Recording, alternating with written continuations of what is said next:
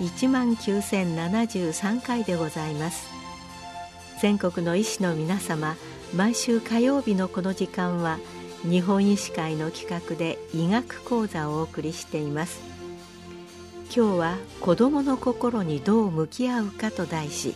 明治大学子どもの心クリニック院長大和義行さんにお話しいただきます。皆さんこんにちは。明治大学子どもの心クリニックというところで精神科の診療をしております大和と申します。私は医学部を卒業して以来長い間幼児児童青年期の年齢にあたる子どもたちを対象に精神保健の仕事に就いてまいりました。医療機関だけでなく例えば教育センターや福祉センターなどでも子どもや家族の相談治療に携わり今年でちょうど40年になりますそういう経歴から一応子どもの心の専門家として現在の職にあるわけですが今日のこのお題子どもの心にどう向き合うかというふんわりしたお題をいただきますとさてどんなお話をしたものかと迷ってしまいますね。子供の心にどう向き合うか。子供であれ大人であれ心に向き合うのは難しいですね。何しろ目に見えませんから心は。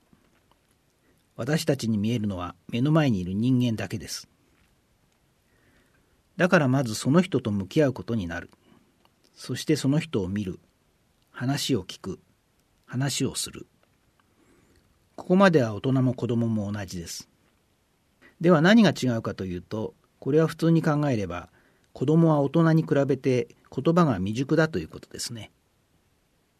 子供は自分の考えをうまく言葉にできない。何を考えているかわからない。そもそも質問に答えてくれれば心がわかるかといえば、そういうものでもありません。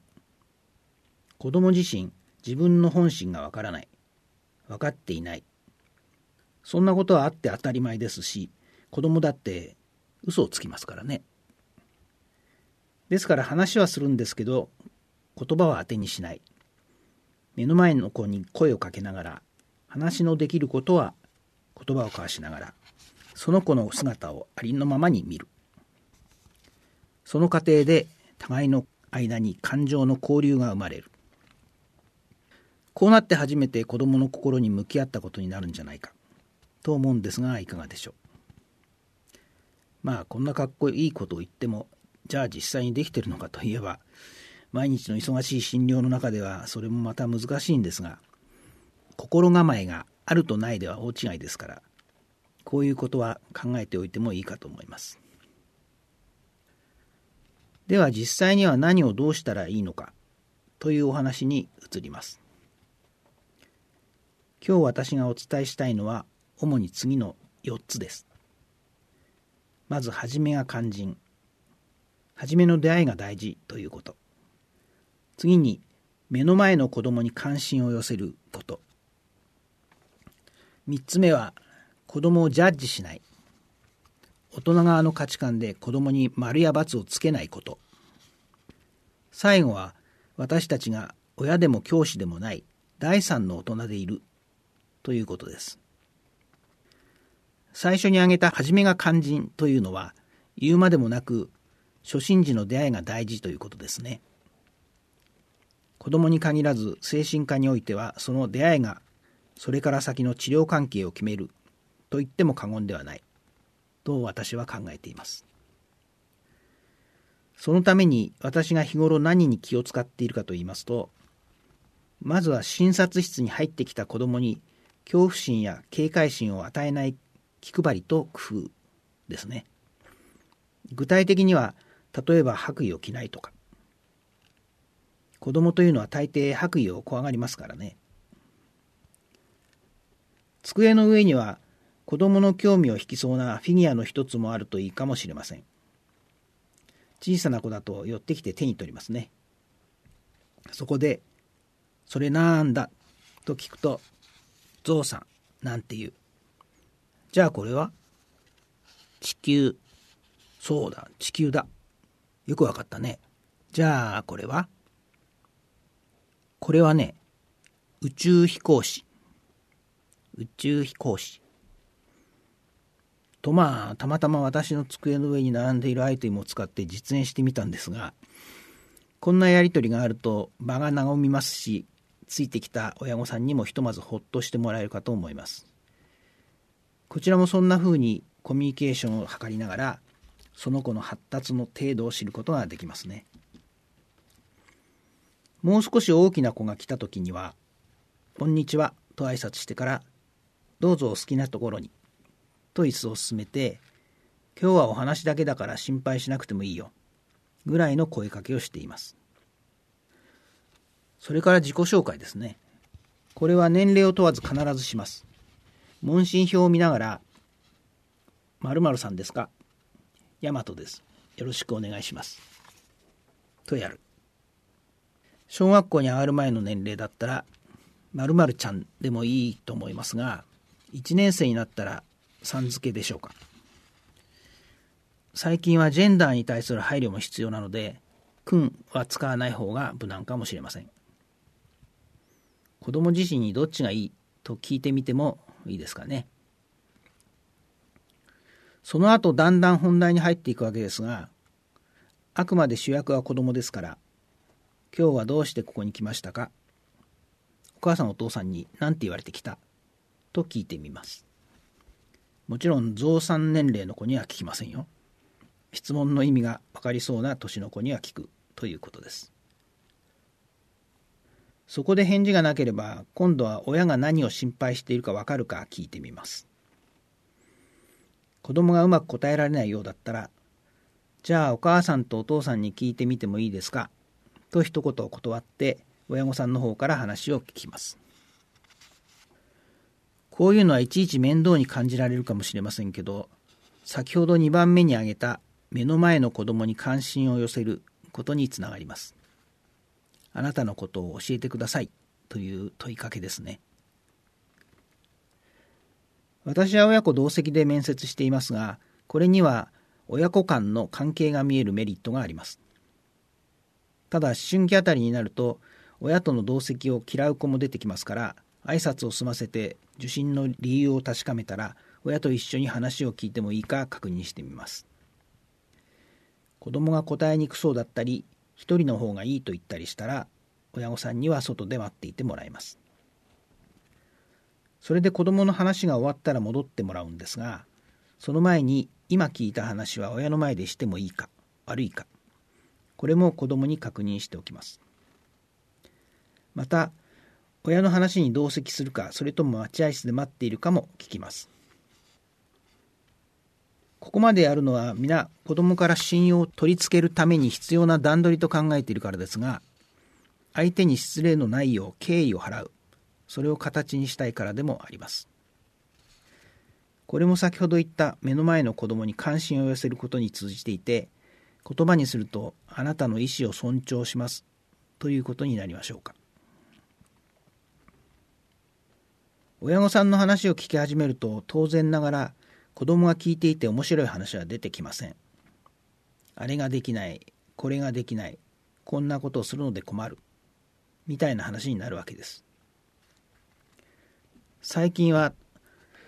といってももう10年、20年の話になりますが、発達障害を心配されて医療機関を訪れる子どもたちが増え続けています。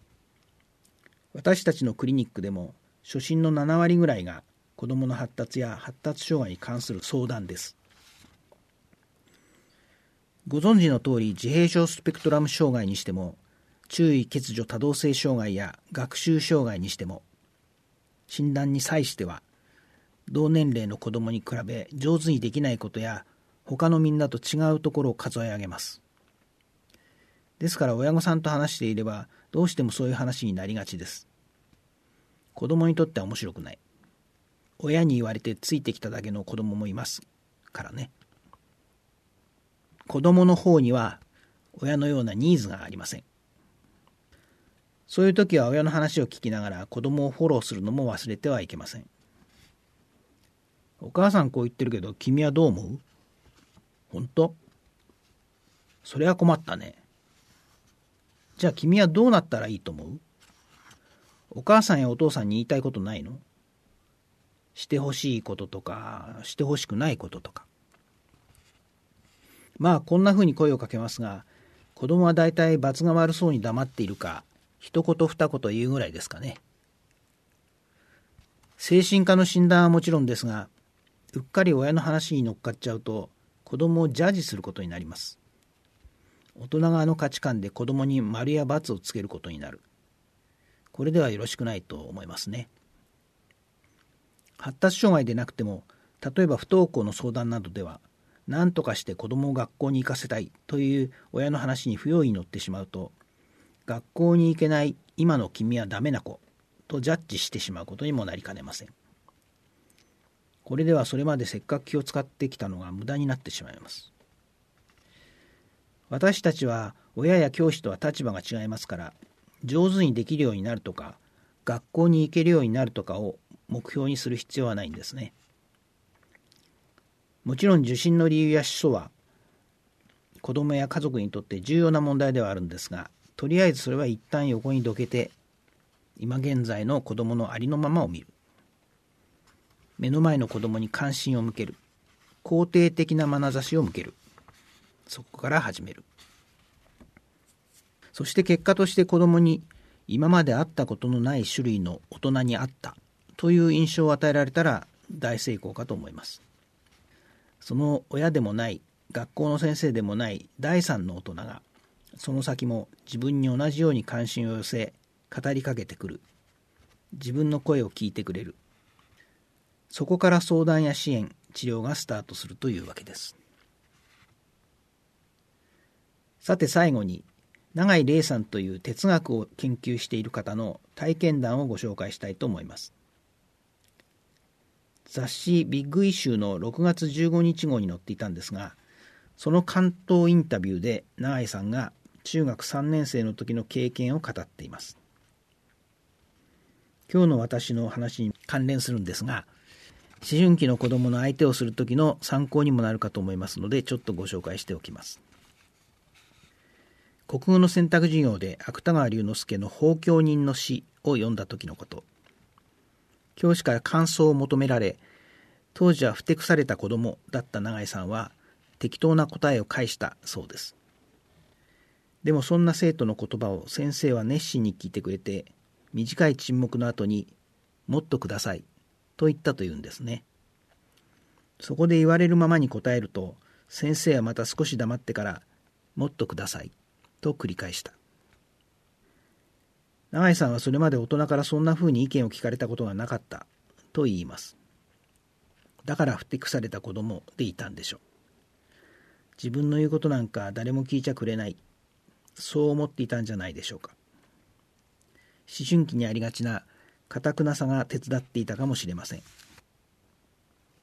だけど自分の言葉をもっと聞きたいと言ってくれる大人がちゃんといた。永井さんは今学校や企業、お寺や美術館などで哲学対話という活動をされているそうですが、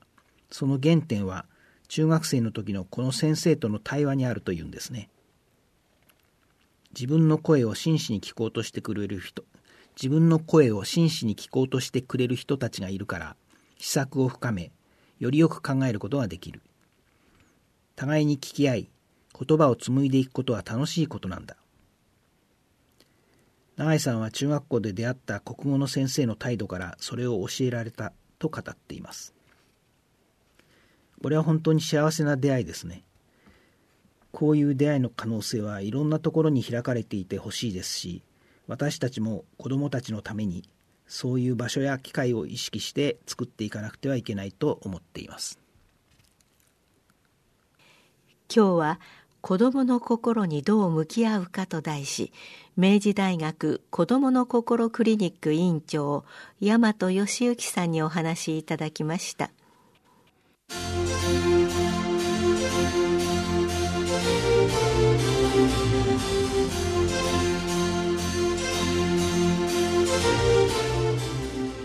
それではこれで日本医師会の企画でお送りいたしました医学講座を終わります。